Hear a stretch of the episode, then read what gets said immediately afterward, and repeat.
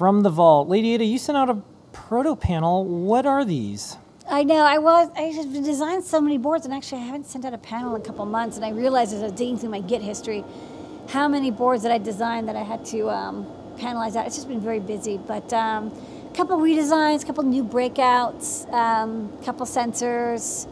Uh, check them out. You know, I'm, I'm kind of dealing with a silicon shortage too, so doing the best I can uh, with what's available. Um, but uh, go look go look it out and see if you can identify what some of these are. All right, and then uh, you're also working on.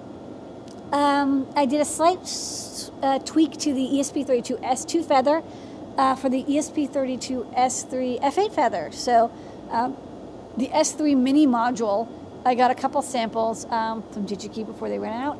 And um, it's it's pin compatible. There's like one little mini change, which honestly just meant a pin was disconnected instead of connected to ground. Um, I also changed the, how the pull-ups for I2C work a little bit to make it a little bit uh, lower power. Um, and then this uh, board I just sent out for fab, and then as soon as I get those S3 mini modules, uh, we'll fab up some S3 minis. Okay.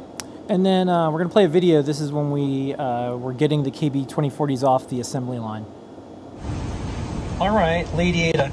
And Dano. I know. What's this? Special guest tonight. We've got the new KB 2040, RP 2040 based keyboard board. And uh, we just fabbed a bunch of them. Dano is hard at work going through and testing each one of these boards to make sure they pass test. They've got the bootloader working. They got a working NeoPixel. And to put to the store and we're going to sell them to you. And then you're going to use them to make keyboards. This is how it happens. And you know, this is uh, hot off the press, and that's from uh, Inside the Bin. And that is uh, this week's top secret. Yay! All right. We're going to roll right in. Let's do some questions.